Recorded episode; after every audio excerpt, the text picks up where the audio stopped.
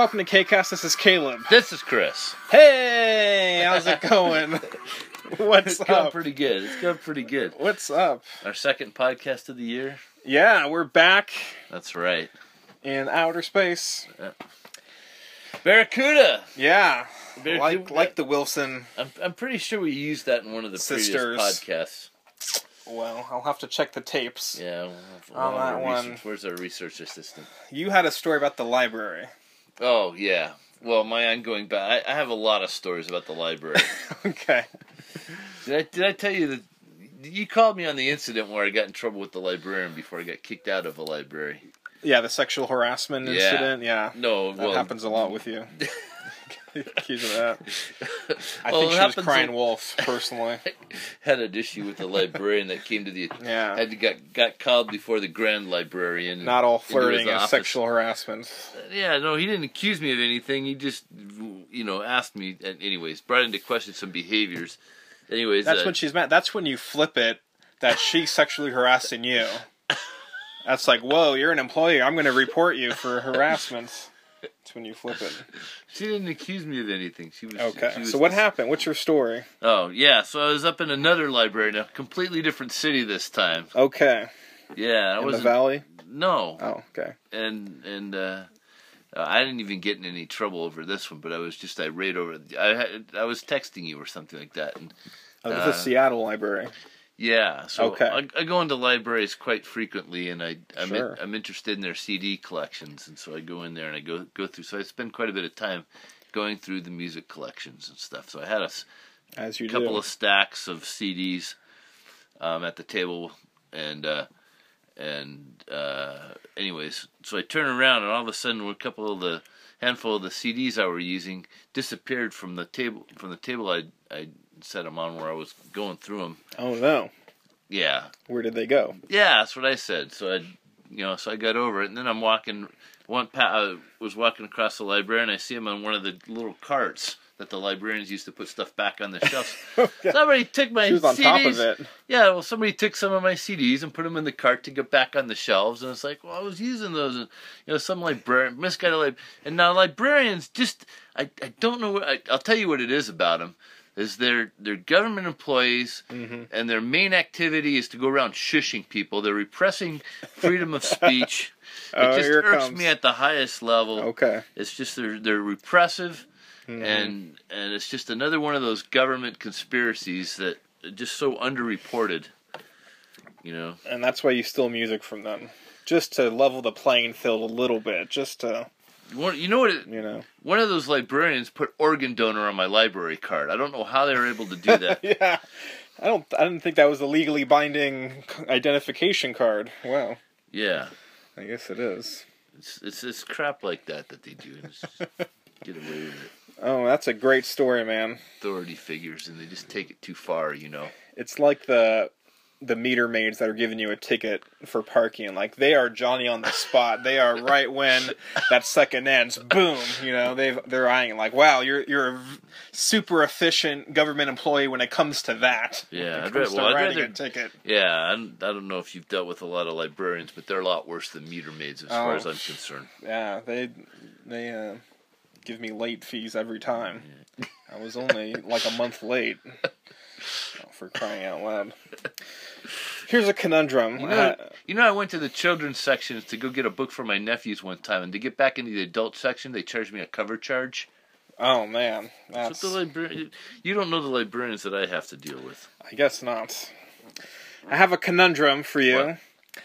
You know, I'm I'm I just I'm realizing this that you know I'm not really a jerk to women, and I'm realizing I'm I'm never gonna mistreat my woman because my self esteem is so low that I'm always gonna view her as better than me.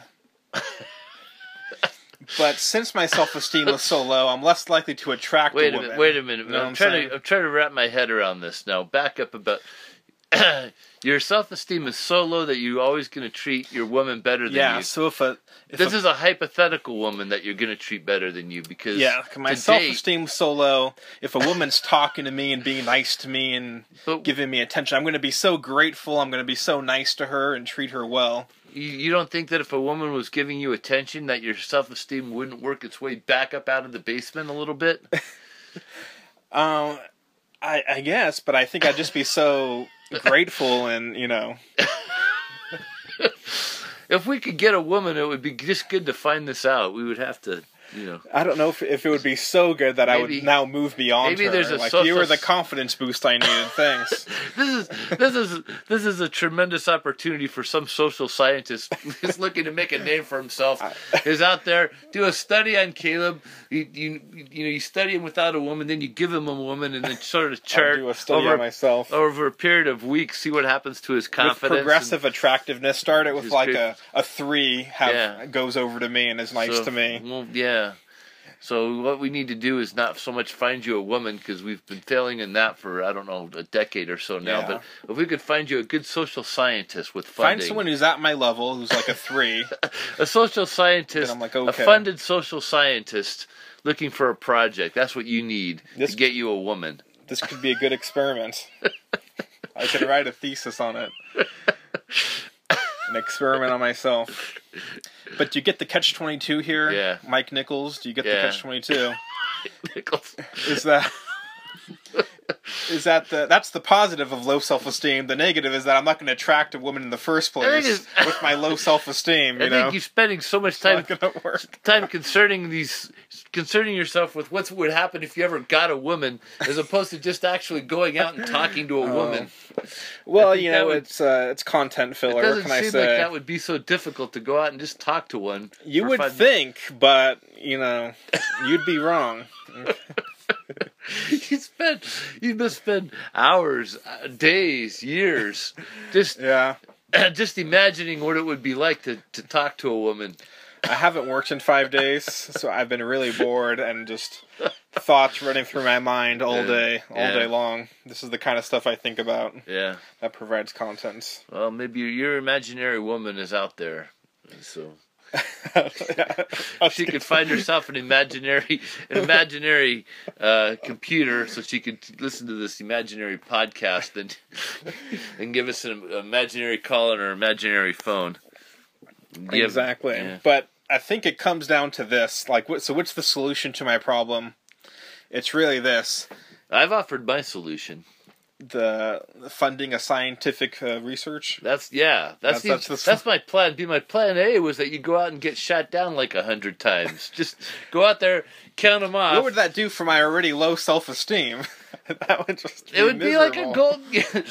well, I don't. I'd find a new rock bottom to hit. I'd hit rock bottom, then dig some more, and then hit it again. it would stop you from complaining to me because it would it would just cause give you take time off from worrying about all the crap that's going to happen to you because the crap would actually be happening to you.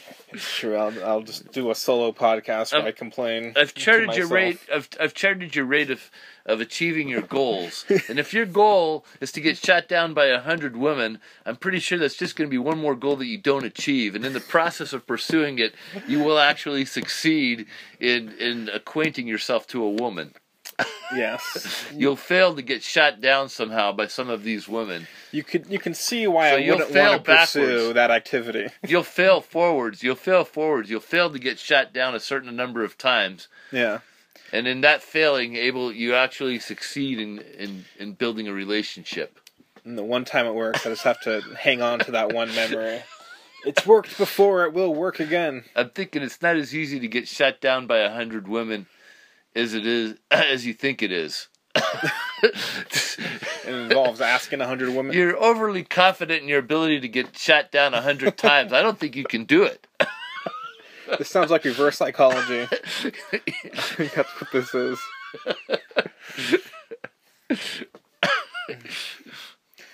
Well, most of what I have planned today okay is relationship philosophy. so if that doesn't sound i'm good to wondering you, why you've brought me into the conversation at that point then. it's going to be a very boring show. I'll just be the sniper in that conversation. You'll what be you're over, over there trying to untangle your all your emotional knots. And I'll be over here laughing my ass off. Well, that's a good. Equational quip. Yes. Because what it comes down to is, if you want to have a ten, you have to be a ten, right? Yeah, you keep saying that. I don't know why you believe that. because it I'm trying to have some uh, make some logical sense of this whole thing, and that seems to be the only logical thing is is you kind of get what you pay for. you get what you are. Yeah. You just don't have enough confidence in your ability to deceive women. I think that's what you're thinking. you know how rotten you are at telling the truth. It just seems like somehow you would be able to to trick women to, better. to make that work for you somehow. Yeah. Yeah. I just feel like they're gonna find me out, like that charade They wouldn't last are, they too are, but long. there's gonna be a gap that you'll be able to have some kind of a have some kind of an improvement in your present situation be, between the time that you've told the, the the fabrication and the time that they understand how rotten of a person that you are. I, and, and just have the experience of, of the first date. And just, like, Yeah, I'm, I'm really good at the first date. I'm a good conversationalist. You just the anticipation of a first date that would be better. That would be something. And then they don't lead to second dates, but the first date They might. They you don't better know. than no dates. They don't know. You, you're imagining that these women that you're anticipating dating are going to be what you imagine them to be. They're, they may be as as deceitful to you as you are to them. I think I just do a self evaluation. So, okay, I'm a three. Who are the other threes? Here, all right. That's I, a terrible approach. I'm not liking this. Um, That's how do I get to a five? How do I become? A, okay, these are the fives. Now, what number do I have to? You know, God, this here? got complicated. You sure put a lot of math for somebody who's so bad at math. You sure are shoving a lot of it into a social issues. Yeah, Oh man, I, I like metaphorical math, not actual math. what you need to look at for the women that are more like imaginary numbers. you need to find you need That's to all I find got. yourself an I, somebody who's the square root of negative one. That is where your target is. And then after I, if I can deal with imaginary, I can move on to real, to the real numbers. You need like a good pi squared. I think that's if you could find that woman. All right. Well, this is you know, some relationships work, right? There's some success Hey, out look there. at it. Why would you ask me that question? Why would you? Maybe you know a guy. maybe, you, maybe you read about it somewhere. You read a lot. I'm, I don't know. I, I, I, I guess if you're into like these fairy tale things that they talk about, I don't know. I mean, there was Romeo and Juliet. Was it didn't work out good for them? That's one of the most famous love stories. The, the relationship was fine. The feuding families and the societal pressure was not so fine. That led to a suicide pact. Here's my problem with feminism, Chris. Oh God! What we? Good segue though, I guess. You know, I like to bring up feminism. It's it's a pastime of mine. I find it enjoyable. Is you know, I'm not looking for a feminist. that doesn't mean you're not going to find one. I'm not looking for something traditional either. no, I just I feel like most of feminism comes from men are jerks. Men have been jerks to me. There are jerks out there, yeah. and I agree with that. But I'm not a jerk. So if we remove the the jerk equation, then then I don't then the feminism goes away. Jerkiness is in the eye of the beholder. if beauty's in the if beauty's in the eye of the beholder, then then so is the jerk. You know. So was the jerk. yeah, she doesn't see you. So I was trying to figure out You why can are get dark in enough sunglasses. I was trying to figure out why are some people jerks and some people are not jerks. There's husbands that are jerks, there are wives that are jerks. And it's because there's stuff you earn and the stuff you don't earn. And, If your partner is better than you, you will cherish her and treat her well. If she is not, then you will treat her like crap. The way you treat her only goes in two directions, good or bad. That's why there's always jerk husband and jerks wives. It will always depend on person A thinking that he or she is better than person B. Yeah. That's what I think. good for you. Thank you. That's my philosophy. It's it's to per, whether a person's a jerk or not just depends on the context. It's all about what you what you what you expect from people compared to what you're seeing. You know, I think. It, you know. it does depend. You have to realize that that someone is a jerk. I, I you have to realize that they're treating you badly, I tend to think in that an undesirable way. I, I tend to think that people that that are uh, that are assholes that are that are that are being mean that are express they're they're expressing a lot of inner pain.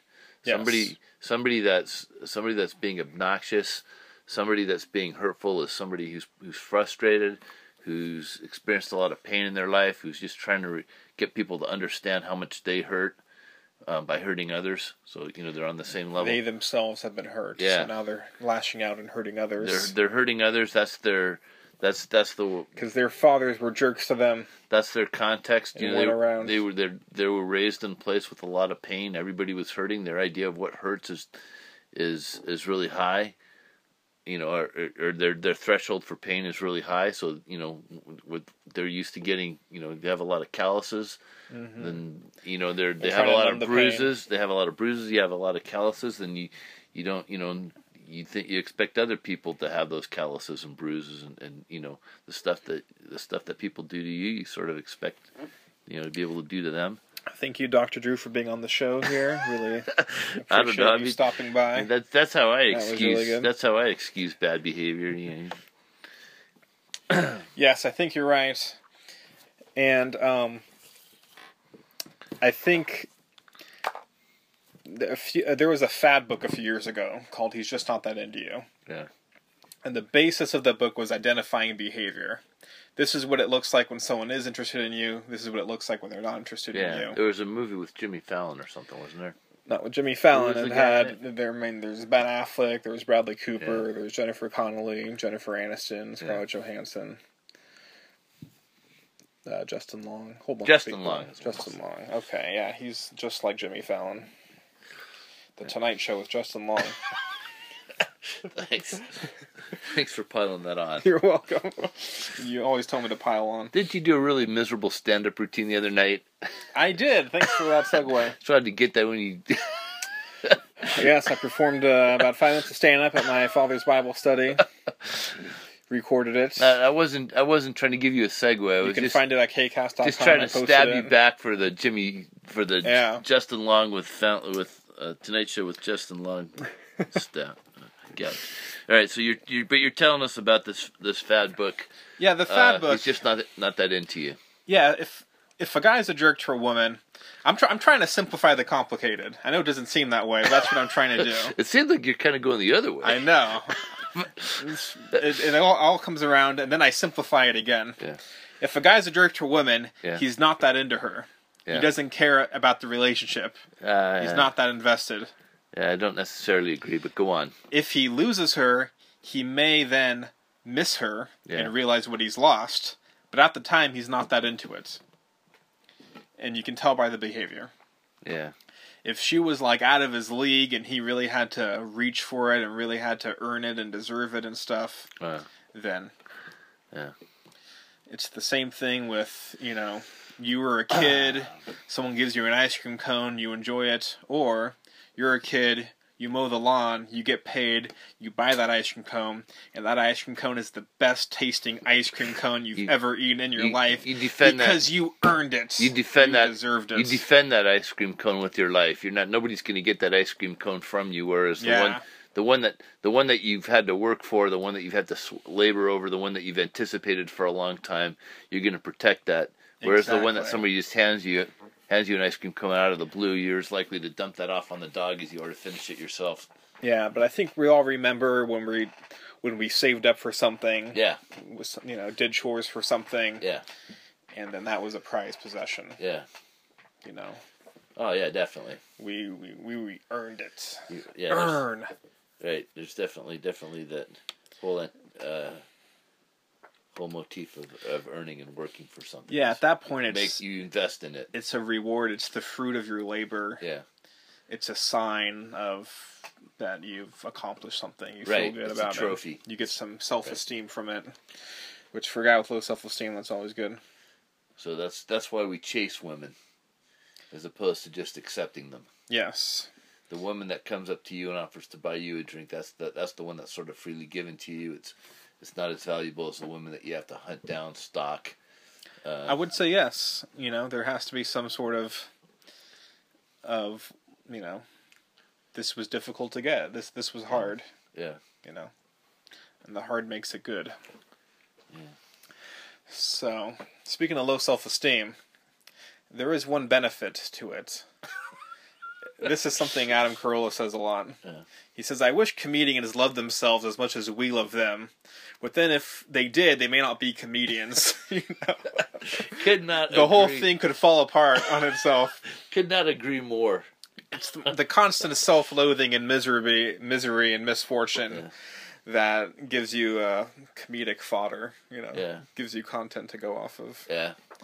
It gives you material when you can just use yourself as material. Yeah, I, I, I, I totally agree. I think the one thing that you know, the the most common way that we feel better about ourselves is seeing somebody in similar misery as ourselves, or or more misery than us, and then you know that's the the simplest, Yeah. quickest, easy patch you know to give you a little bit uh, to give you an esteem boost to see somebody that's a little bit more worse off struggling and commiserating you go yeah at least i'm not that guy or or even that guy you know Yeah. is- is And that is something I've learned now that I'm writing some stand up, and it's clean stand up, is that what's safe to poke fun at, you can always do it yourself. Yeah. Poke fun at yourself, poke fun at your own misfortune. Yeah. That's always going to be the safest thing you can do that people are going to, you know, laugh at and laugh with you, Yeah.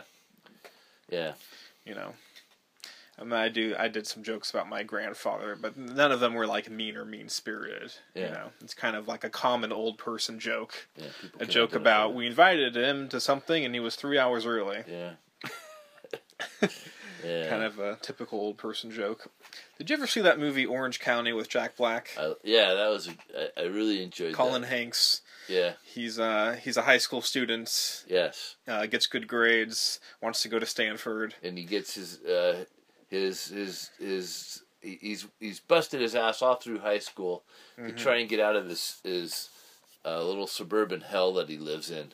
Where his family cannot afford to send him to a good school. He. It's not that he's he's he's bad off. He's like you know No, he's upper middle class. He's upper middle class, but his family is unrelatable to him. His his brother's Yes. a, a drug addict. His father's sort of a self centered business asshole.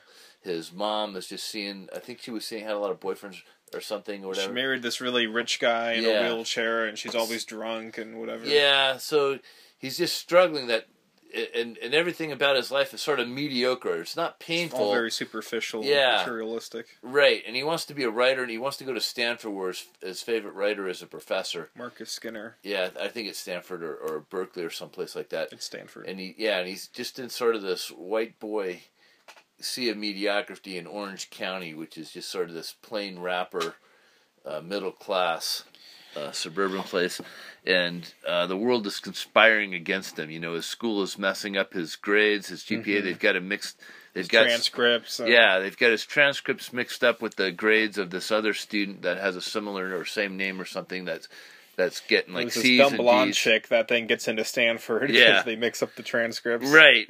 And and he's been busting his ass, working extra hard to to get his grades up and, and to get through this thing and and uh, and so the movie sort of he sort of turns the corner and realizes that as as much as these people have their issues, um, he can stand to improve by you know seeing the good in them. You know, as as, as much as the, as much as these guys are sort of like tweaked and have their faults, um, half the problem is that he's not seeing the good in them, seeing the uh, uh, you know he's bored because he's you know he's choosing to be bored. He's choosing to be boring. He's not he's not finding the humor in his life. You know, he's just really too uptight.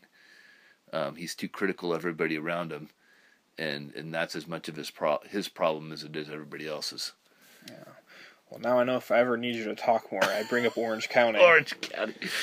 and then That's a great Jack Black. Jack Black just does this. The the whole movie is sort of it's it's not exactly a comedy, but all the other characters are just sort of yeah, a little too re- weird always and in his dark underwear. and painful. And Jack Black is just this rolling catastrophe of a clown guy that's just sort of over the top, and I, I just saw him stand out in that thing, and it was just He's always like, "I need your piss. Can I borrow my parole officer's coming over?" he's, he's got he's got this wild Like, has anyone seen my piss? He's, he's got this wild assortment of pills, and they're all in the wrong bottles, so that you know, so that he can't get caught somehow. Like you know, he's got his LSD and his jar for aspirin and shit. And uh, But the reason I bring up that movie is this: yes, there was the ending bugged me a little bit. Yeah, because at the end he realizes a writer always has a conflicted relationship with where he grew up, right, but that made him who he is, yes, and that always informs his work.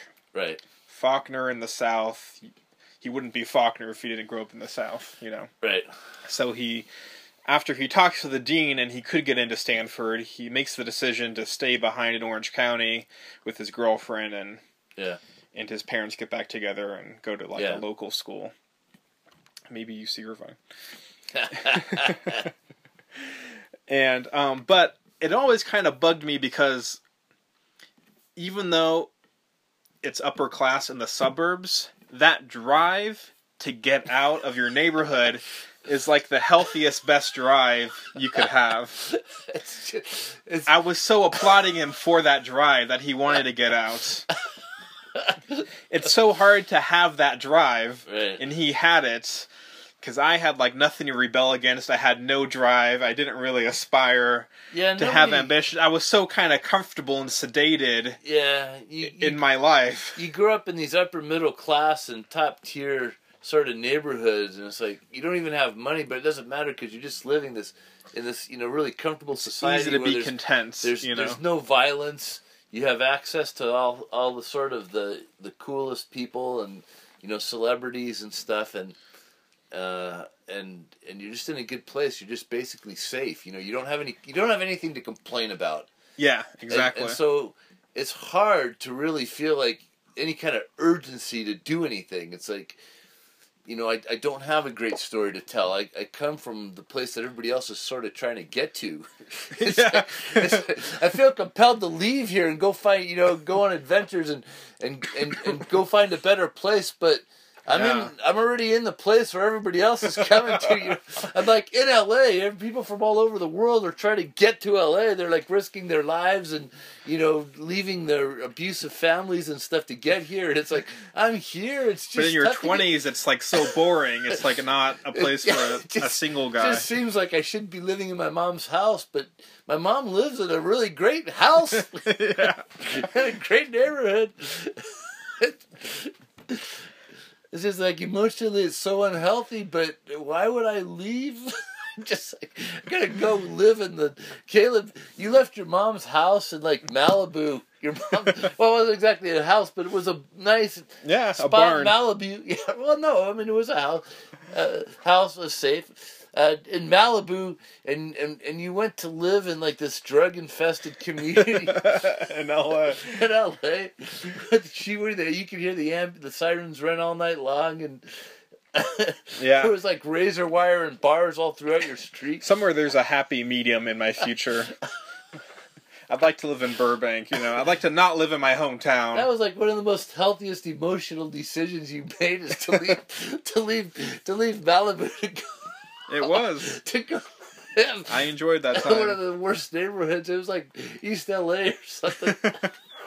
it was Highland Park. yeah, it doesn't really doesn't even even there. You didn't even have like the name of like an outlaw city, but it was like the really nastiest side of the LA. The first time you visit, you're like, "Are these gunshots?" And your walls your outside are these bullet holes in this wall. Yeah, wall it's all shot up. There's all these broken down cars on the street.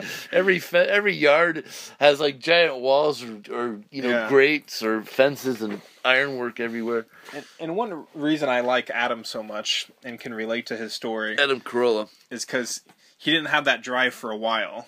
You know, he did the the construction jobs and these jobs he didn't like, and then eventually figured out what he wanted to do. He got some vision, and Right. some purpose, Yeah. and with that came a drive, the Yeah. drive to get out.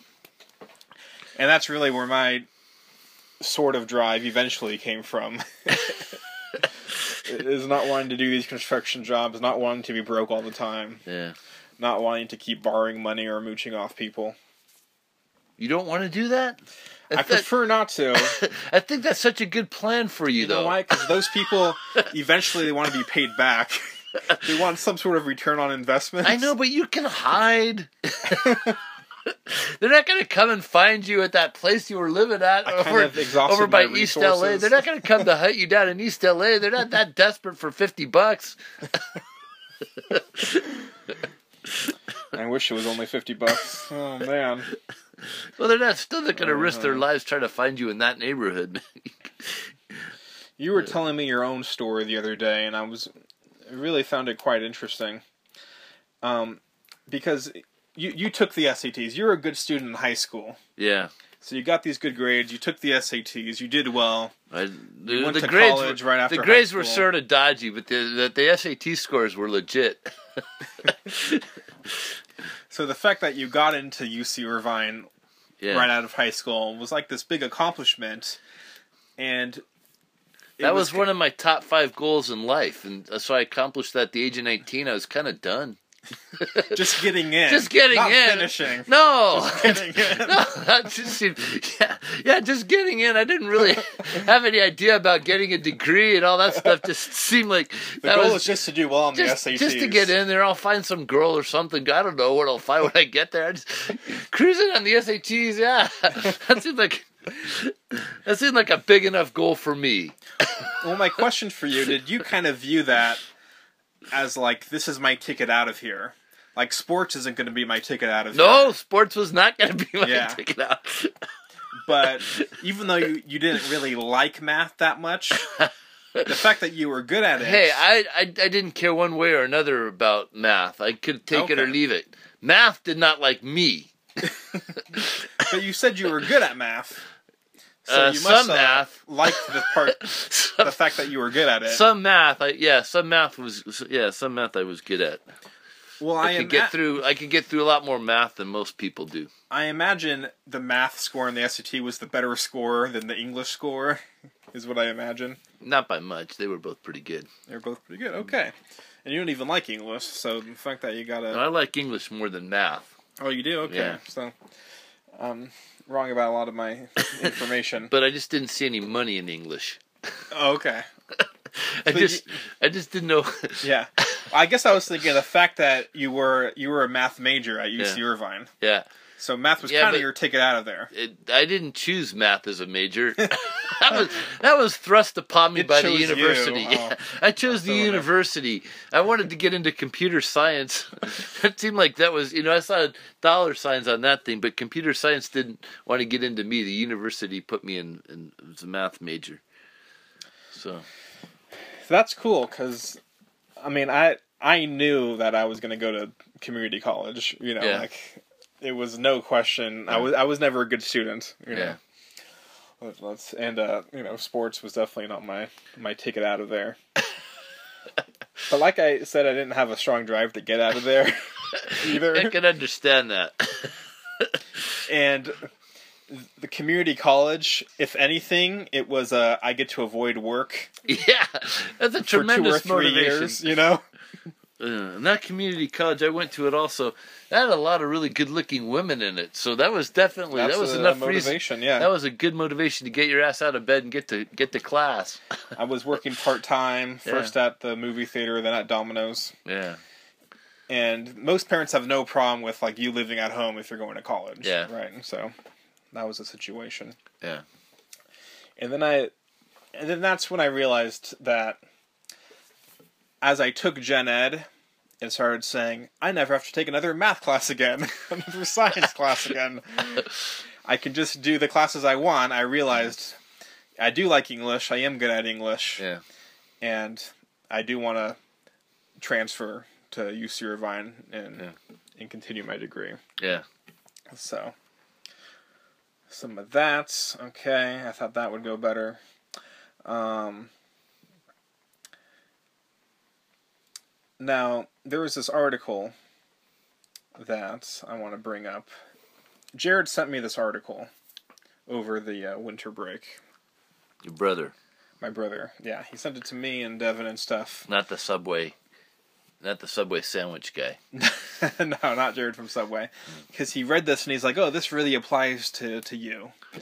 And it's called "The Sexodus Part One: The Men Giving Up on Women and Checking Out of Society," Oh, and it's by a, a London website um, thing. I don't I don't know what uh, Brett I. Bart, I guess is the guy. okay. Written by Milo, uh, with the last name I can't pronounce. Now, I haven't discussed this with you or seen this article before. No, you haven't. So I hope it goes well. I didn't know that this was happening. Yeah, this is it. And I'm not going to read the whole thing, but I, I have some some uh, excerpts from here. Okay. But and it's we like to talk about millennials and modern culture and Yeah. and kind of the the trends. Yeah. So the sexodus. In school, boys are screwed over time and again. Schools are engineered for women. In the US, they force feed boys Ritalin like Skittles to shut them up. And while girls are favor- favored to fulfill quotas, men are slipping into distant second place. Can I can I just mention that statistically, Yes, you can. statistically in uh, grade schools, Yes. something like eighty percent of the teachers are are women, not men. Women definitely are the by far and away the majority of the teachers in, in grade school. And they're more likely to look at the rowdy boys and be like, stop. Right, women Misbehaving. Prefer, women prefer a much calmer, quieter learning environment. Um, where men are, you know, boys are definitely more comfortable with a lot of, a lot more noise and activity and physical, ac- you know, activity and stuff like that. This is kind of a side note. As an English major, I Hence had. the Ritalin. hence the Ritalin. As an English major, I had mainly female professors. Yeah. and but the few male professors I had, I always did better in their classes. Yeah. And I've never I don't think I've ever gotten an A on an essay from a female professor. from the Uh, male professors, I got some A's. I have. That, that's good. I have. I've gotten Um, A's. Yeah, I've had. I'm happy and- for you. I'll, I'll tell you this: I had in my engineering and math, math and science classes, mo- you know, mostly guys, but there were women professors, women electrical engineers. Mhm. Um, but that's an issue. And in electrical engineering, we actually had a class, women, uh, a class, one of the required classes Mhm. for your degree in electrical engineering is um, titled "Women in Science, Engineering, and Math." You have to take a, a semester course on this stuff on. on Yeah, uh, and it's about the successful women who have Nope. done. sort of. If there were very many, there's like it, it, they they charted the difference and like uh, w- women are only like comprised like less than five percent of the engineers yeah, uh, and of the science you know PhDs yeah, or, or not I don't know about the science PhDs but in but electrical engineers less than five percent yeah. are women it's so like one or two It was a feminist bullshit class. Okay, yeah it hasn't it. well no it Yeah. hasn't it hasn't changed statistically it hasn't changed since the that much since the 50s women of every other field of Yeah. study you know especially so um uh social sciences Not a lot of women have in in- engineering. women have increased to closer to 50% of the de- you know of the advanced degrees yeah, um um but not in engineering not in engineering. Yeah. yeah. So you didn't choose engineering for the women. I didn't know that when I chose engineering You thought, oh man, this is gonna be I, I knew there weren't loaded. there weren't a lot of girls in the classes I, cho- I chose engineering because I thought it would be profitable. You're about to choose art history. I know I you went to enjoy, I know I enjoyed the history and the so you know the social science and the humanities classes more. There were definitely a lot more women in those classes. you thought it would be more financially profitable to, yeah. to go into engineering. Yeah, Yeah, well, that makes sense. and I mean, and the numbers don't lie. Engineering is a lot more profitable. Than, I'm not saying I agree with every word of this article. Yeah. It's definitely an extreme view, but I agree with most of it. Yeah. Okay. All right, anyways, Okay. Nobody in my generation believes they're going to get a meaningful retirement. We have a third or a quarter of the wealth previous generations had, and everyone's fleeing to higher education to stave off unemployment and poverty because there are no jobs. I included that because it was my comment about incentive to, to go to Go to college sure. which is funny because you told me Yeah. that two years into college you're like, I could be working and making money. I Yeah. want to get a job. Yeah. I'm like, what's wrong with you? Why would you want to get a job? Yeah. Because all of my like retail and post college jobs were just these miserable jobs. Right. But you liked your job at an auto parts store. Yeah, I did. Yeah. Oh, oh, oh! I, yeah, I liked working. Yeah, when I was in high school, I wanted to get a job and have money. Yeah. Uh, the deal, the deal with my parents was when I was in high school, and I told my folks, you know, I wanted to get a job.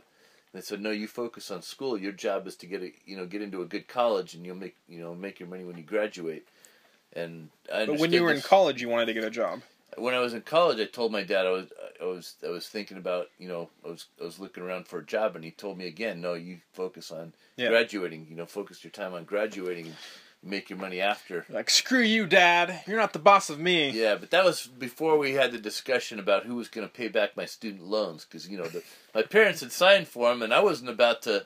You know, it was more or less their decision that I go to college. Yeah. So I didn't have it in my mind that I was going to pay them back my student loans. That's what they wanted for me. I was willing to go to school, and when we did have the dis- it, it, two years after, you know, after I finished two years of college, is when when my dad made the point that I was going to pay back the student loans. It's like, well, if I'm paying back the student loans, then I get a say in whether or not I oh, work or not. Oh, That's so what that's happened. yeah. So you know, That's when you said, oh, I'd rather get a job and not spend all this money on loans. And that's when I stuck my parents with the bill for the last two year for the two years of college. Bad, I didn't pay one cent of those loans. Yeah. I just said I'm done going to school, and I went, you know, went to work. at an auto shop. Auto no, parts I had shop no, I had a bunch of other crap jobs before I. before did that. okay, yeah. because that one you kind of like. That's when you kind of settled in and be like, Yeah, I that. good at this. I'm good with cars. I wasn't good at it, but I but that was acceptable to me. I was on my living on my. I was able to make just enough money, and enjoyed the place where I worked, and liked the guys that I worked with, and did that for about eight years. And you spent as much time bullshitting about cars as we did actually, you know. Getting Yes. and- Well, it was still a good idea, uh, a good uh, arrangement when you uh, put in a new alternator in my car and broke a spark plug. But in the end, it was still I still saved more money But more money than, by, by than if you. you'd gone straight to the mechanic that I, you know, that Yeah, exactly. I, it, n- not by a lot, but it's it was I still saved in the end. it kind of worked out.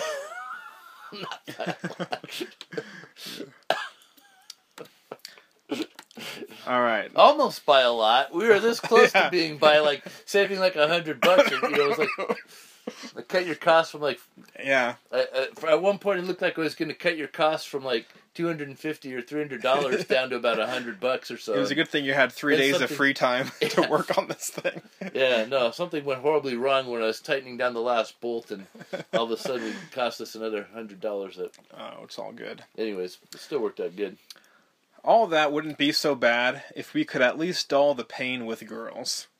But we're treated like pedophiles and potential rapists just for showing interest. Well, you can understand when you talk about having a girl, the point of having a girl is to dull pain. Of course, she's, as opposed to having a meaningful relationship and developing it. just trying to dull the pain of uh, having no jobs and She, she's not Whoa. a she's not a quaalude. She's, even I even even even I understand that when you talk about them in that context, that they're going to get upset. That's where I've been going wrong this whole time. Oh man. Never before in history have relations between the sexes been so fraught with anxiety, animosity, and misunderstanding. I find that hard to believe. It's, well. Moving on then. I'll move on to the next one. This applies to my age. Right. Among men of about 15 to 30 years old, that's me. Okay. Ever increasing numbers are checking out of society altogether, giving up on women, sex, and relationships, and retreating into pornography, sexual fetishes, chemical addictions, video games, and in some cases, boorish lad culture. I'm not sure what that is. All Uh, of which insulate them from a hostile, debilitating social environment created, some argue, by the modern feminist movement. And and by the internet, never has pornography become so cheap and available. I think that's the major influence we're seeing here. Yeah.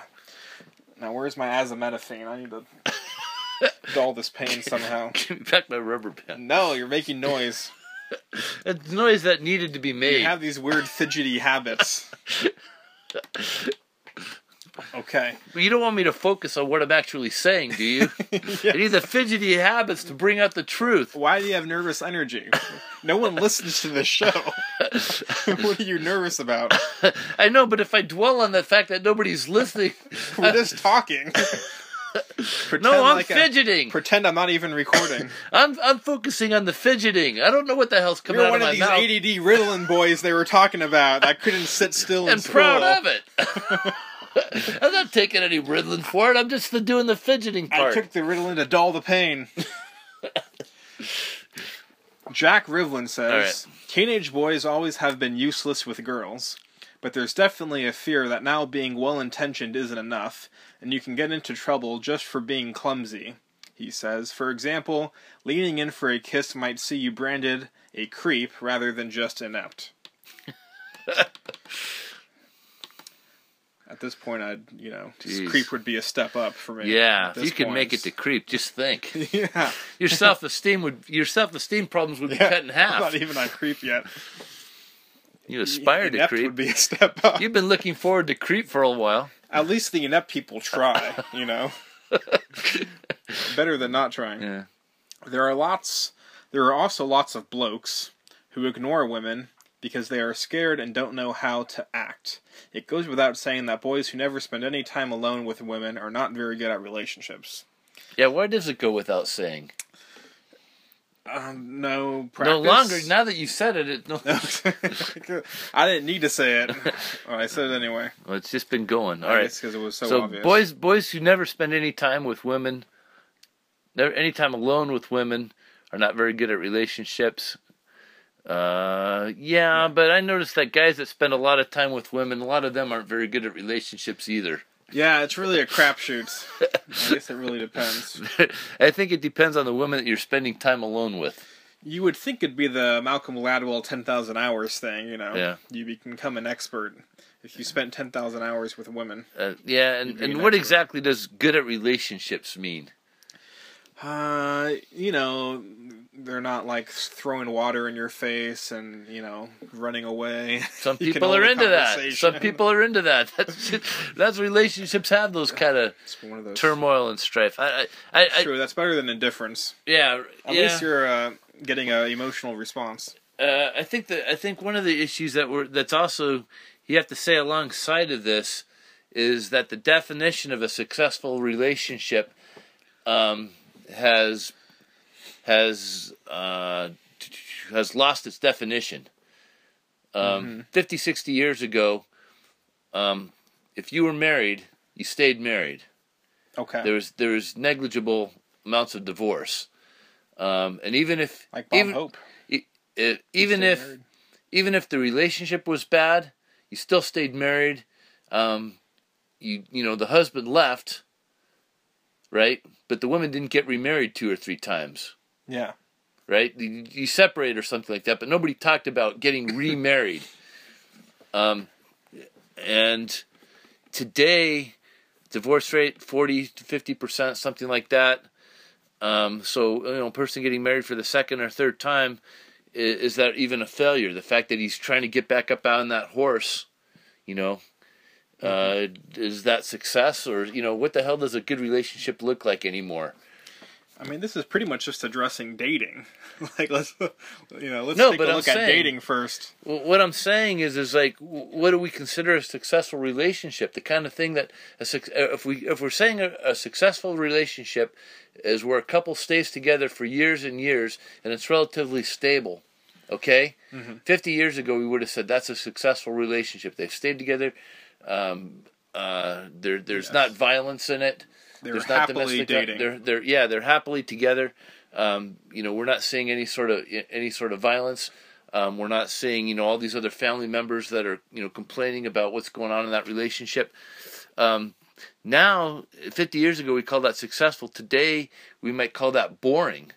Um, we would say that the, you know, there, there's the chance that it would be considered unsuccessful because the woman's the woman would is being repressed. Um, she's not getting enough uh, out of it intellectually.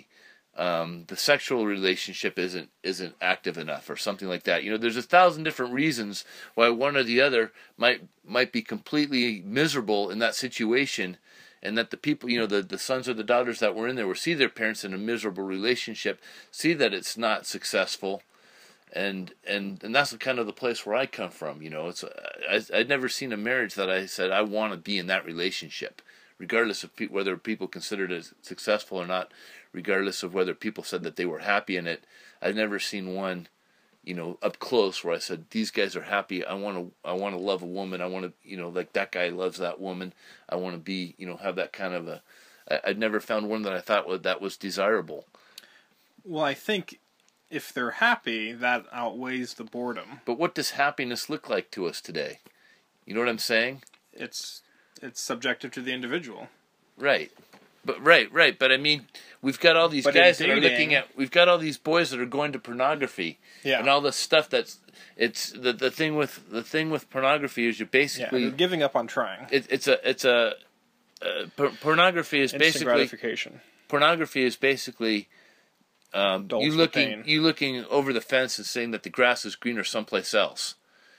Um, when you're looking at pornography, you're looking at other people doing something, and, Yes. and it- having sex usually. having yeah right. So, but whatever it is, you're comparing what they look like on the outside to what you're feeling on the inside. that's the plot of and that's apples and oranges. No matter what, no matter what you're in, it's it's it's too. You can't compare what you feel on the inside to what other people are doing on the outside.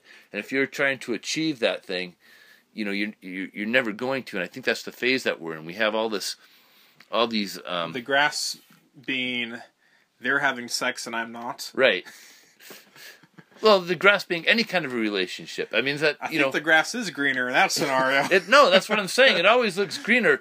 Uh, It always looks better. Somebody else has something that you don't have. You you might have a woman that's hotter, and it, we were talking about this the other day, and we were talking about the movie High Fidelity, where um, John Cusack plays this guy that's classically non-committal, and he's got this woman that he's been with for years and years, and he's got his own business, his own record store that he gets to make his own rules for.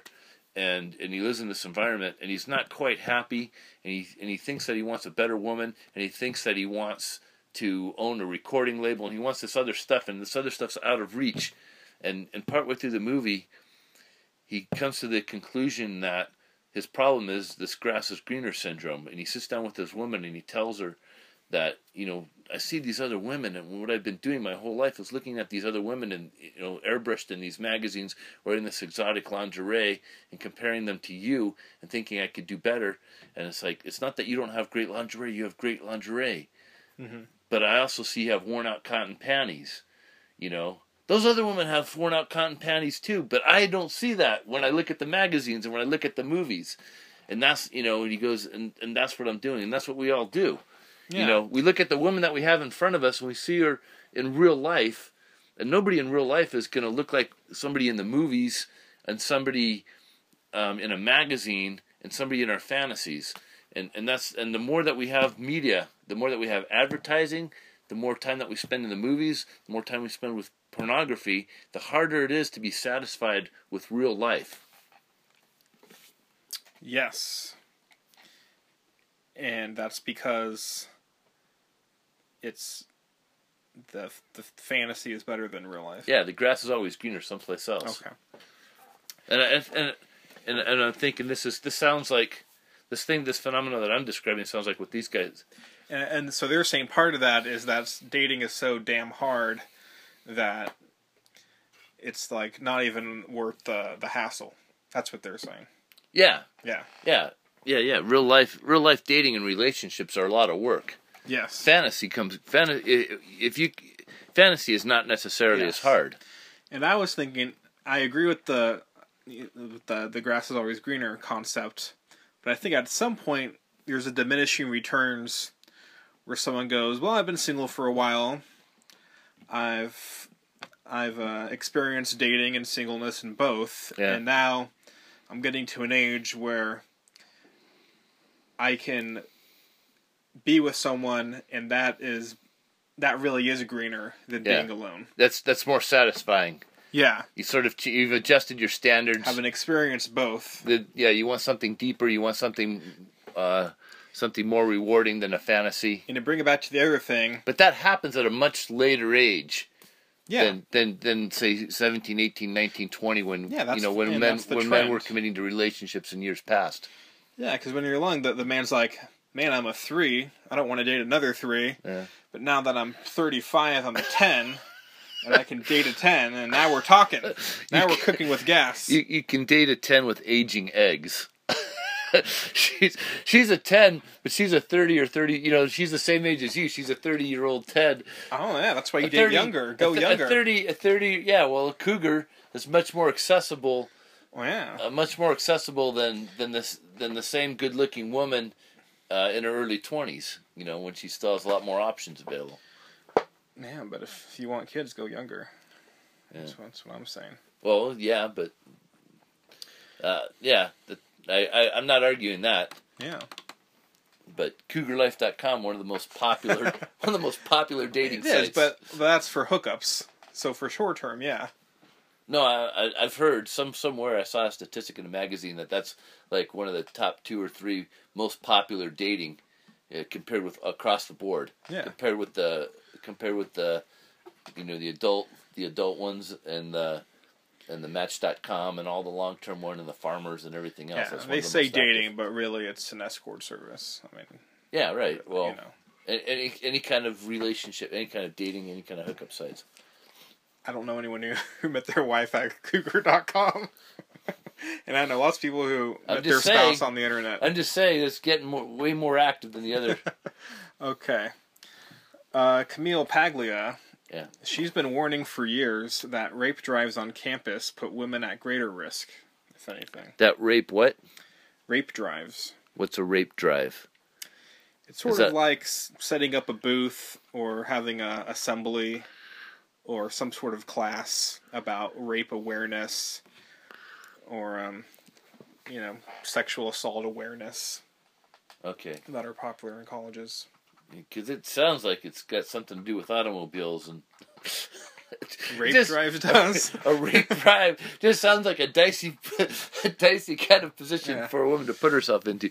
Okay, but this is this is a rape drive. This is an activity like a rape awareness. Yes, let me Movement. explain. According to Paglia, Yeah. when women go out into the real world without the safety net of college rape communities, she is left totally unprepared. Rape committee committees. Oh, I say communities. Yeah. Yeah. A rape community. That sounds like that would. That doesn't sound like there'd be a lot of safety in a rape community. No, it doesn't. Yeah. Freudian slip. Yeah. Without the safety net of college rape committees. Would you, is there a phone number for that rape community thing? Probably going to get a lot of requests for that Well, information. what did you expect? You're in a rape community. You're in a rape community. right there, in the title. This rape community is as safe a safe a place as we can make a place, you know, designed for rapes. safe, safe. We're gonna rape you as safely as we can. it was right on Front Street. All right. Oh, I'm going to hell in two religions. Yeah, this is not supposed to be a really humorous. Okay. Let's let's start this Okay, paragraph let's start over. over. Serious mode. According to Paglia, Yeah, when women go out into the real world without the safety net of college rape committees, she is left totally unprepared for the sometimes violent reality of male sexuality, and the panics and fear mongering are serving men even more poorly. All in all, education is becoming a miserable experience for boys. wow, Point being, here's what I think she's saying. this is Paglia. This is Camille Paglia. Yeah. This is a female. Yes, in at college, it's a self-selecting group. You're dealing with like uh, middle class, educated Right. people, where that's a safer environment than the real world. Right, Potentially, you move to some city to get a job, right, and now you're dealing with all sorts of people. right. So, I think that's what she's saying. Right. You have to prepare people with the reality of the situation. Right. We're, we're, we're right when uh, when you leave this rape committee, um, we have the the when the girl girl is out in the what she's calling the real world. We'll say it's a date. Yeah. We'll say it's a we'll say it's a coffee shop. Yeah. We'll say she's walking across campus and a and a and a boy approaches her, right? Mm-hmm. So uh, she's left totally. She's saying she's left totally unprepared for the sometimes violent reality of male sexuality. Um, men are aggressive. Uh, they tend to dominate women. Yes. Those are our statistics. They will do catcalling. They will approach you. In college, it's like if you're in the same class, Right. you have a connection immediately. Hey, what's Right. up? There's common ground. But in the real world, even when it's safe, it's stone cold. Like you're approaching Right. and um, a stranger, and you Right. don't know anything about this guy. Right. In college, you can at least someone, one of your friends knows him. Someone he's in someone's class. You may know him from a class. Right. So there's sort of something there. Right. Yeah. Well, we've been in the news lately. There's there's been something If like he mistreats you, he's going to get shit for it because someone knows him. There's mutual friends. in the news lately. There's been something like 80 universities where there's ongoing where there's these investigations into the sexual activity of of, of uh, what the uh, they're investigating. And what did they find? They're investigating um, the uh, the college's um, preparedness for like these rapes. What the college, um, uh, what do I want to say? The the uh, sort of the sexual activity um, of the college and what the college is allowing, what they should be, inter, you know, inter, how the how the university is, is making it safe for women, how their college is investigated reported rape attempts Yes. um, and, this sort of thing. And it is the college, our college, our universities, um, covering up, you know, these reported rapes. Yes. What- What's the follow through? Because when a woman reports a rape to the campus, Mm-hmm. um, it does not behoove most col- most universities to It report that. Yeah, it looks bad that a rape's been reported to the college. So it does not behoove them to report this, you know, as a statistic. Never mind to investigate and find out that indeed she has been raped. And campuses usually have their own police force. They don't. And Paglia saying either go to the police or don't go to anyone. Right. Either it was a crime or it's not. Right.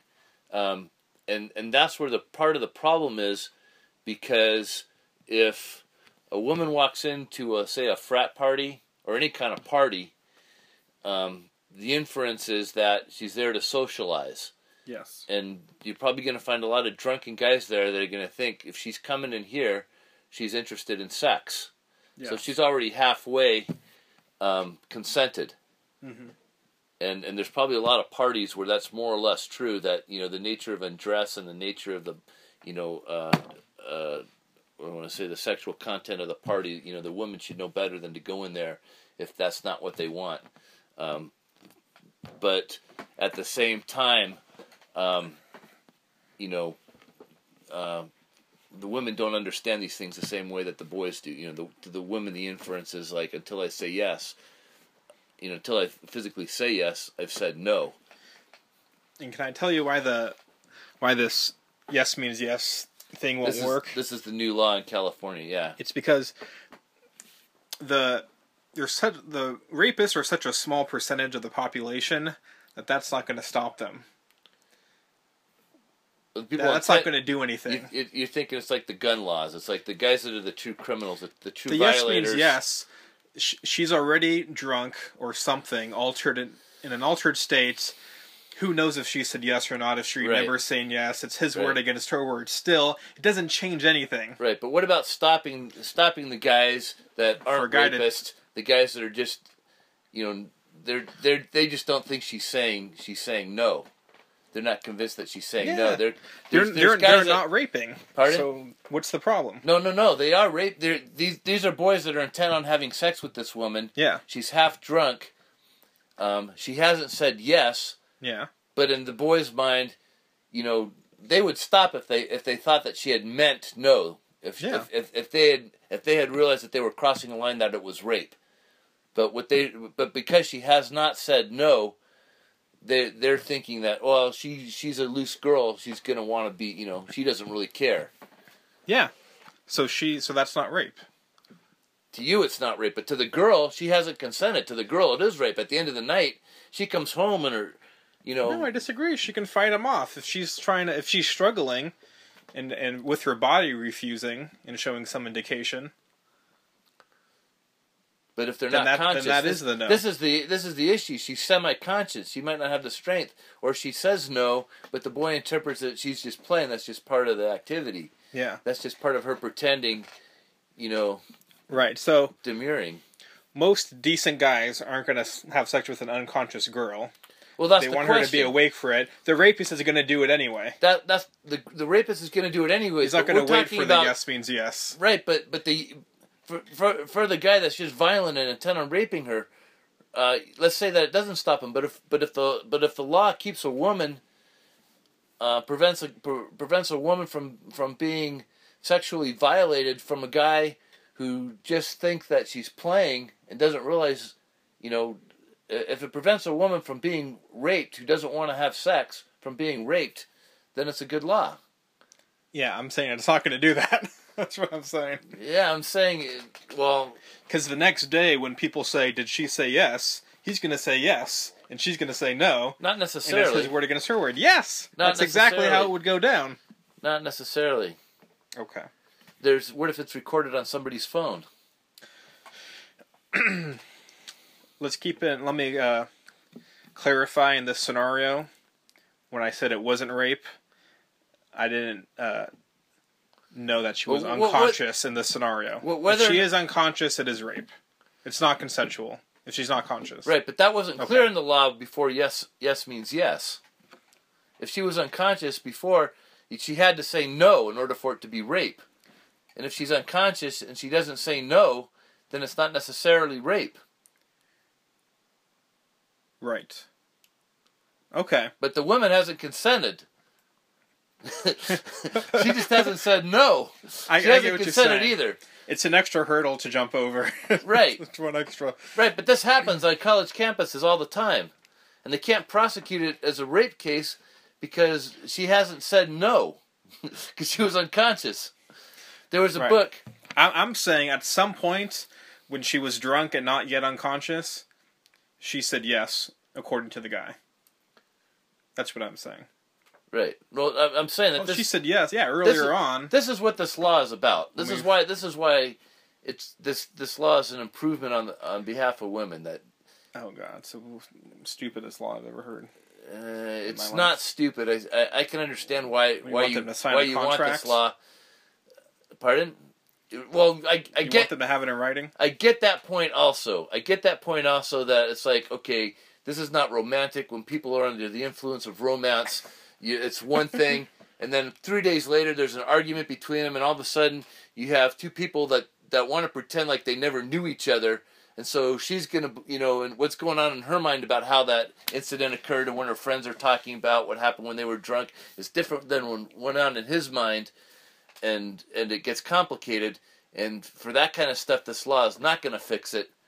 Um, but I understand why they would make this law. They're trying to get rid of this gray area where the woman has not consented, but she hasn't said no either. And in that sense, it may it, it, it you know as far as that goes, it's it's an improvement. Um, but you have a, a, a hopelessly complicated well situation.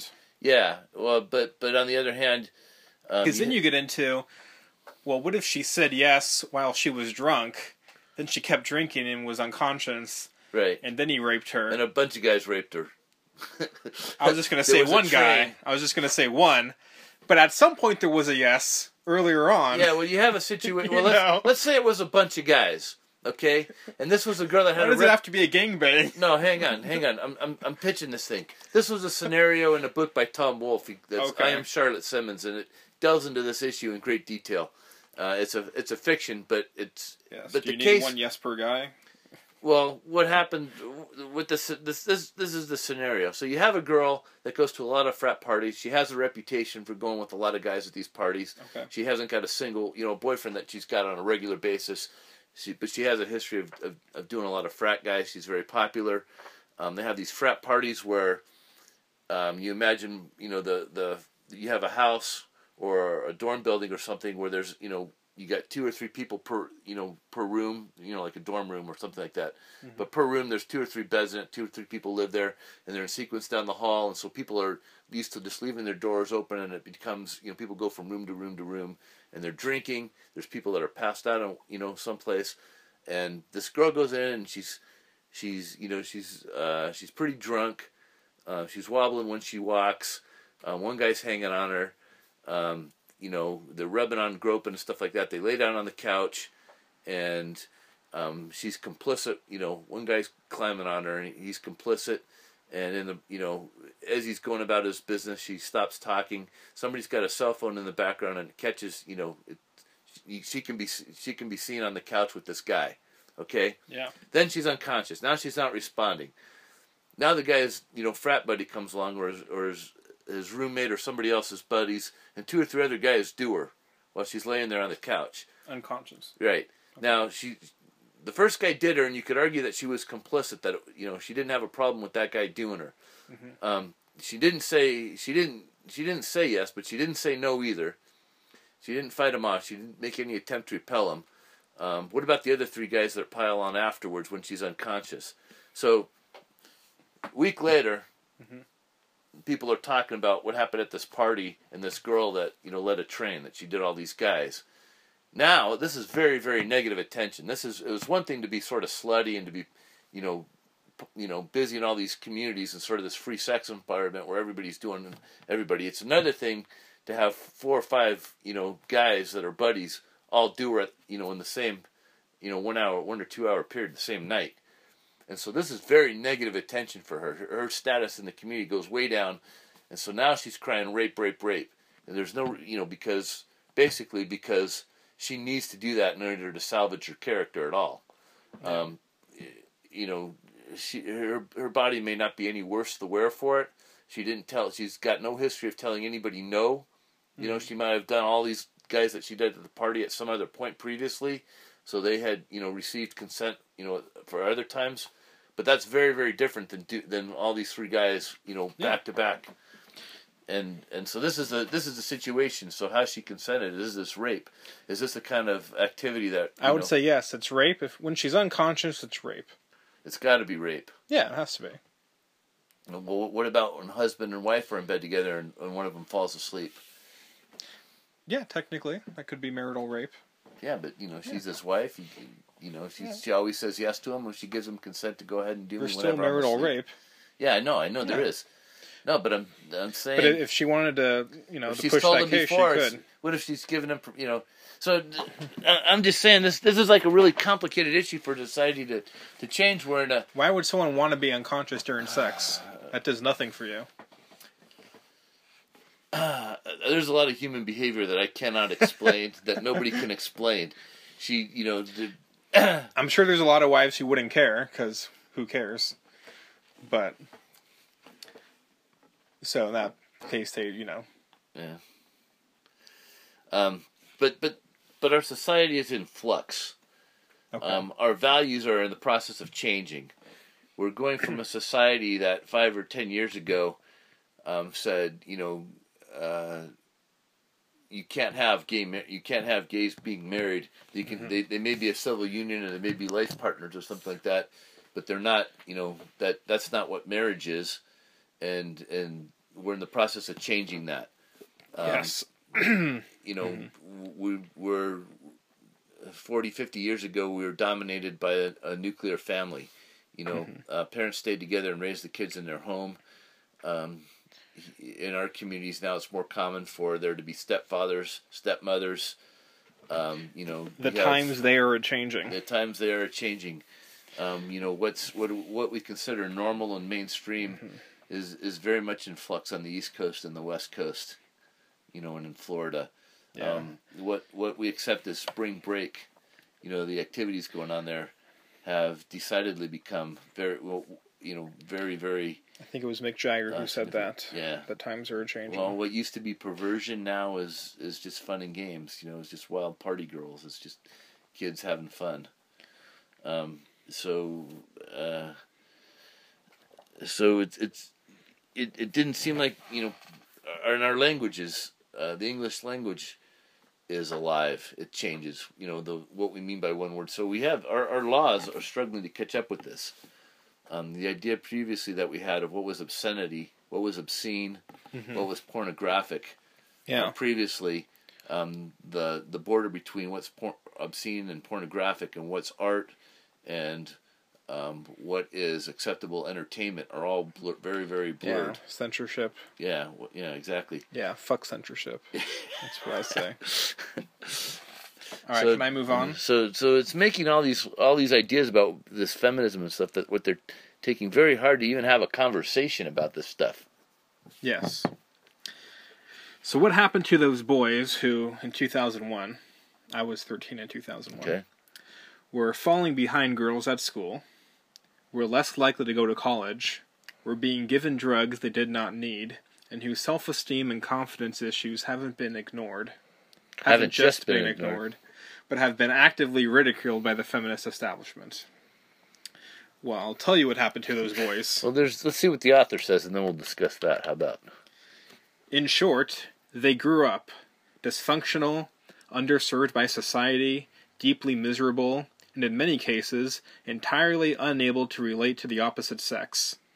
It is the boys who were being betrayed by the education system and by culture at large in such vast numbers between 1990 and 2010 who represent the first generation of what I call the sexodus, a large scale exit from mainstream society by males who have decided they simply can't face or even be bothered with forming healthy relationships and participating fully in their local communities, national democracies, and other real world social structures. Ah, That's a long ass quote, I know. wait, hang on. There was something else after that. Oh. For the past 25 years, I've been told to do more and more to keep a woman, but nobody's told me what they're doing to keep me. so that to do with changing standards. That's yeah. So this is this is all this article that's written by this guy in this British journal. Yes. He's a he's yes, a it's he's a British Journal. journalist, Mhm. but he's talking about Americans as well as as as Europeans. Uh, yeah, yeah, I'd- I'd say, uh, yeah, Western culture. Sometimes he specifically says the, the U.S. Yeah, no, I, I mean I heard him refer to the U.S. Yeah, yeah. Um, right. So we're seeing that it's this is the decay of Western civilization. I, I would, with without getting into it, Yeah. I would say he might see it more in Europe or France, depending on on if there's welfare or less incentive to work, or more of a uh, uh, more how how the income is. Right. Um, but I don't think we need to go there. You know, for this argument, Right, I think right. it applies just as much there. Okay. So so how do you what do you think of this guy's analysis? What do you say? What do you say? What do you think about the sexodus? I mean, for a lot of it, he's he's talking exactly about me. You know, in 2001, as a boy in middle school, I was falling behind in school. You know, Yeah. the girls was always much better students and much everything, Right.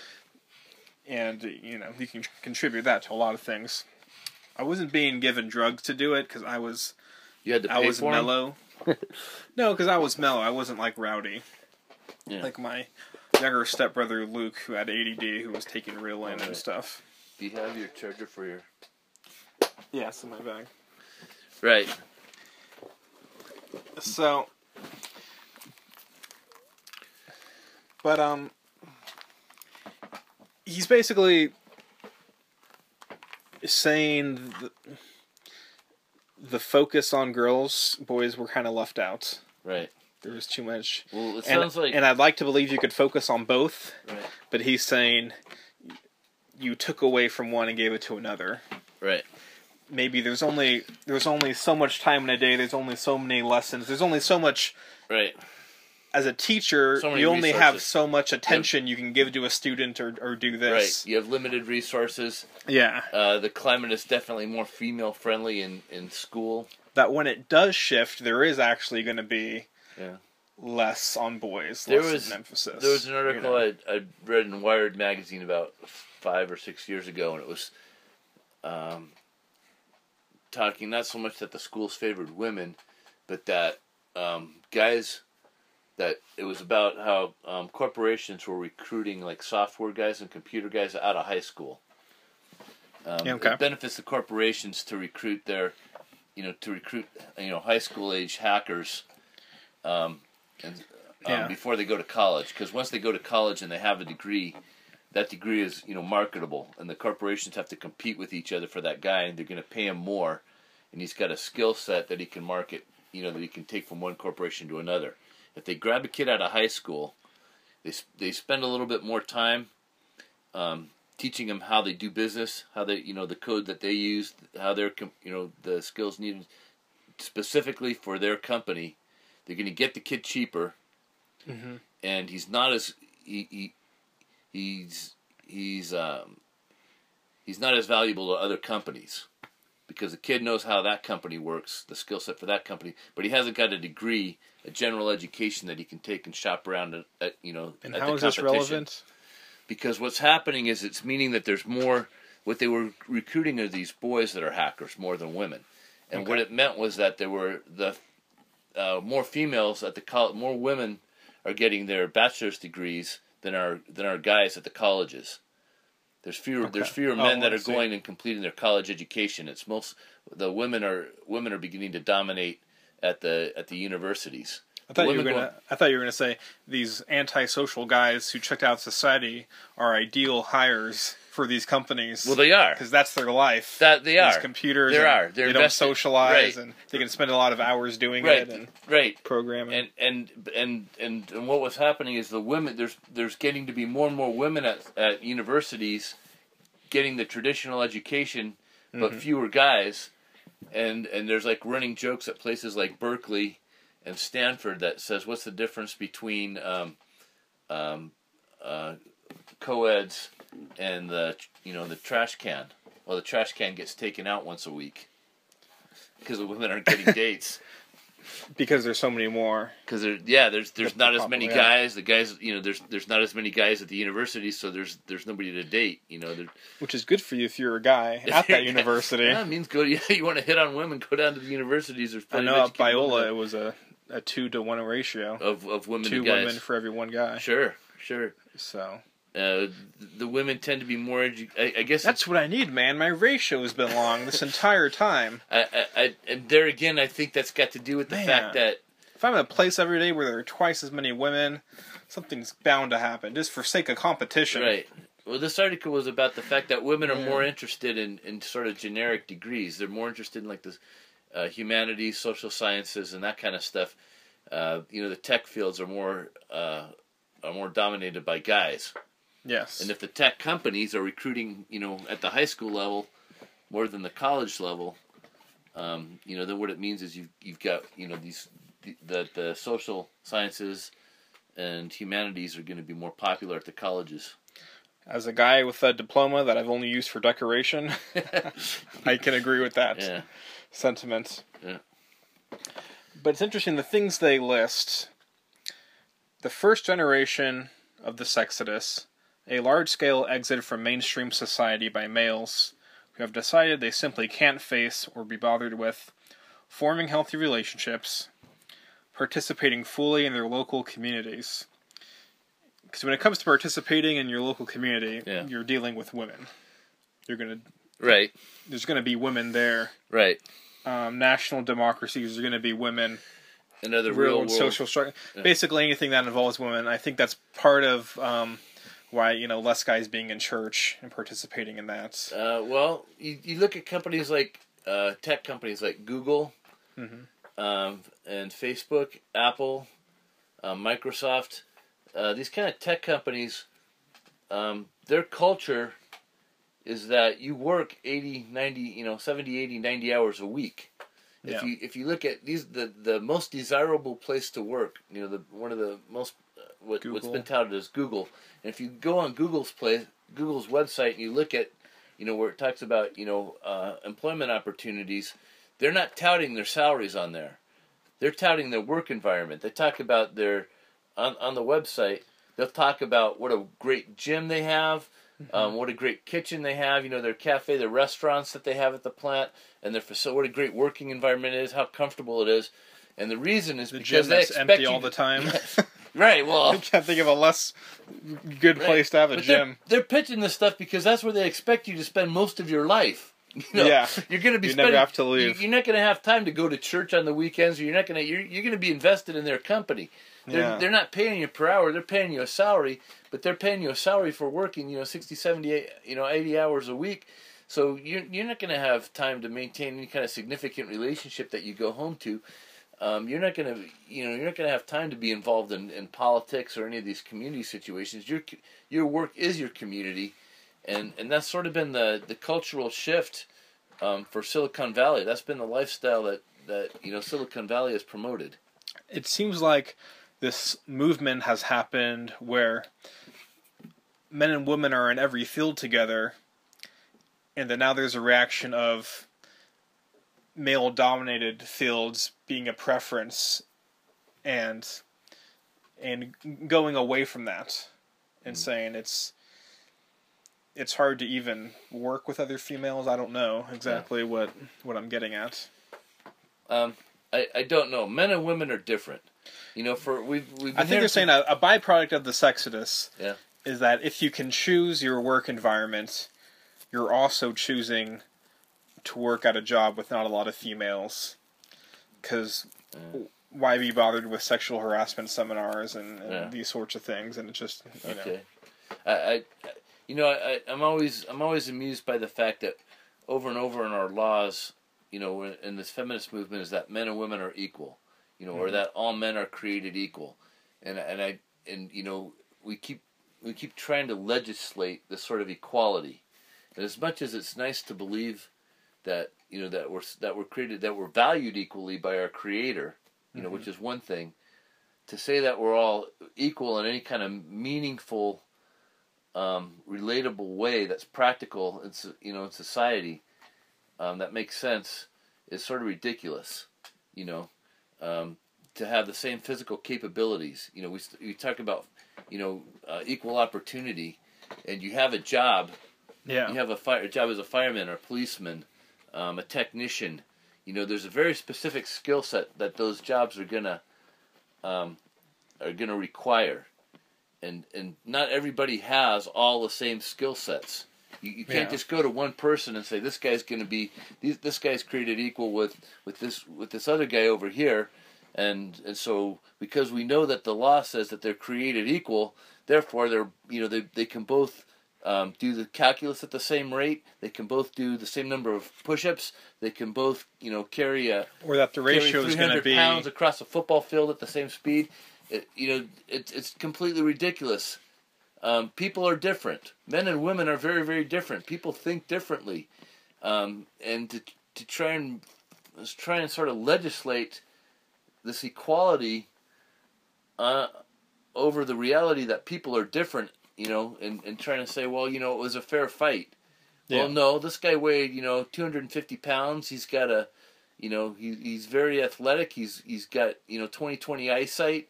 Um, you know, he's got, you know, his his his parents, you know, his lineage is all people that are aggressive and violent, and this other guy uh, has none of those qualities. You know, Mhm. uh, he's not athletic. You know, he's nearsighted, and it, it, there's there's you, you know you can't look at these two people and say, well, they both came in unarmed, and so it was a fair fight, and they both had. Their people are different. There, there's no equating. So it's not going to be a 50-50 ratio in all these fields. Right. It's Yeah. just- when they yeah we we we, we mandate these just not gonna quotas that we have to you know we were hiring based on ability, but we have a quota. You know we discriminate on okay who can do these tasks better, and now somehow even though we're discriminating on who can you know who can you know we have a fireman and we need this fireman to be able to carry a 200 pound person or a three you know a 150 pound person with 50 pounds of gear carry them unconscious up you know or down five flights of stairs mm-hmm. and so, you know, who are the fastest 50 people to do it? And then somehow these fastest 50 people that qualify, half of them have to be women, and half of them, you know, in, in and, and half of the half of them have to be you know, they all have to be the same number of race. You know, we have to have a proportional number of Hispanic and a proportional number of African American and a proportional number of Caucasian, and and uh, you know everybody's different. Um, Yeah. you know, to to exclude people because of their race is one thing. To to discriminate based on people's abilities is just smart. You know, way of of hiring somebody that can do a job properly. Yeah, and a, and a good businessman will will see that. Will be blind to everything else except for your skill and your ability. Right. You know, So who's so- the best person for the job? Right. So, you know, we have we have all these statistics that uh, you know something like 80, I, I mentioned it over and over that something like eighty percent of our uh, you know grade school teachers are female, and and and the female mentality as a teacher, you know, with their environment, what they consider a, good environment for a classroom and. A, uh, Plus, there's just more it men working than women. Pardon? There's just more men working than women. in the work I don't yeah I don't know how exactly how you if that's true anymore I mean I don't know what the statistics are in that um, working, I mean, you know, full time versus part time, working more hours. I don't know about that Okay, but amongst parents, women are still more likely to take care of the kids. right yeah I mean a man can't breastfeed his infant child Yes. So even if it's just that percentage, there are more men working than it, women. should, it seems like there should be more men available than women available to work Yeah, so that alone, it can't be 50 50. right right as, so yeah so as much as You we know. want to have this idea of equality between men and women um, you know, I don't know in what sense you're going to make them equal. You know, to to legislate it and say that we have to have fifty percent of our auto mechanics be women, Mm-hmm. um, and fifty percent be men. You know, there might not even be enough women that are interested in being an auto mechanic to fulfill that sort of quota. You know, Yeah. there's there's there's jobs that women seem to enjoy more. You know, doing more than men. I'm going to look at my own past for a moment, Yeah, if I may. Mann theaters, lots of women worked there. All the assistant managers Right. were women, right. mainly women there. Domino's, more men worked at Domino's.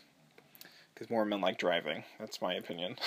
the idea of delivery I, I don't know. is, I don't more know of a male factors interest. that would work into that. Okay, well, it's it's very easy for me. Men like cars more. Yeah. um, I don't think I know any woman who actually likes driving. I, Anyways, I've known a bunch. okay, that's good for you. Um, being an English major, most of my professors were female. Yeah. Uh, most of the there were more women in the classes than than men. Yeah. Uh, then I had a tutoring job there with there were more How are you women not tutors. You, you you're an English major, mostly women in the class. How are you not able to get more relationships? well, I had a lot of female friends. Um, make, it just seems didn't like really you, go beyond there. I think part of it was that I was only there for a year and a half. Didn't have a ton of time to develop things. It takes like five minutes to ask a woman if she wants to go to coffee. It does. I think like mean, a year I and a half would be enough time. I socialized a lot. I mean, I, I hung out with a lot of women Yeah. there, whether it was through studying That or was through more a coffee rhetorical or through question, whatever. Caleb. The fact that you came away without a Oh. girlfriend You didn't want an answer. summarizes the situation. The issues, issues run deep. As soon as we went back to our respective areas, it it just sort of died. Yeah, Because then when I go back, then after college, I'm back like to being a lower middle class Yeah. kind of nothing guy yeah. who who can't compete on the same social level. That's Yeah. basically what happens. I worked at Target. A lot of women there in in management. Um, tutoring, there was more women. Construction, all men. Yeah. and um, yeah, so I've oh, and then doing the background work. it was- Background acting. it was, yeah, it was more women. The women my age and younger than me were all making more money, getting more gigs. So that leans more towards women for sure. More likely to be featured Yeah. because TV is visual. Right. You want to look at something attractive. Yeah. Are we are are, are we sufficiently depressed? Uh, yeah. We concluded our I think we our, I our think exploration of the sexodus. I think we've beaten this dead horse enough. I think we're so yeah, good times. and uh, keep uh, going forward. You know, there's hope. All right. You know. Now we still haven't gotten around to why we've picked this Barracuda opening. Yeah. So I think that brings us know if we back. should How, how are we doing on time? Well, it's been an hour and thirty four minutes. Oh, shit. Already.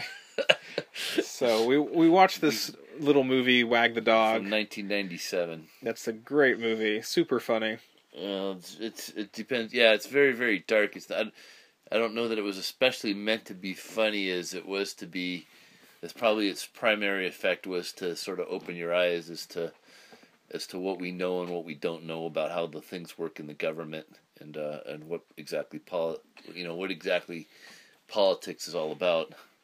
Well, maybe next week we'll talk about two movies and just Yeah, focus more on movie stuff. Your, our, our, the assignment for our audience is to watch Wag the Dog. yeah. Robert De Niro, Dustin Hoffman, Anne Heche, Yeah. uh, Woody Harrelson's in it. Uh, Kirsten just a lot Dunst. of- yeah, Kirsten Dunst is in it. Uh, Willie Nelson's in it. Uh, Denis Leary's in it. Just a tremendous cast. And at one point, Woody Harrelson sings one word of Barracuda. You, you Just even the word Barracuda. can't even tell that he's singing the song. He's like Barracuda. just uh, uh, yeah, right, exact. Uh, apropos, to, apropos to nothing. He's just sort of babbling at that point, but he gets out the word barracuda, and and at the end of the movie, there, there's no no further reference to the song is made. There's no music of it is played. There's no guitar bits from it riffs played in it, but nonetheless, Ann Wilson and company are given the the They get writing, writing credit, for it at the end of the movie. Lyrics by Yeah, for Barracuda, Yeah. which was amusing to no end. yeah, yeah. We were just uh, yeah. All right, well that's KCast for this week. This is Caleb. This is Chris. Peace out. Oh, how about some volume? There we go. Silky smooth. I think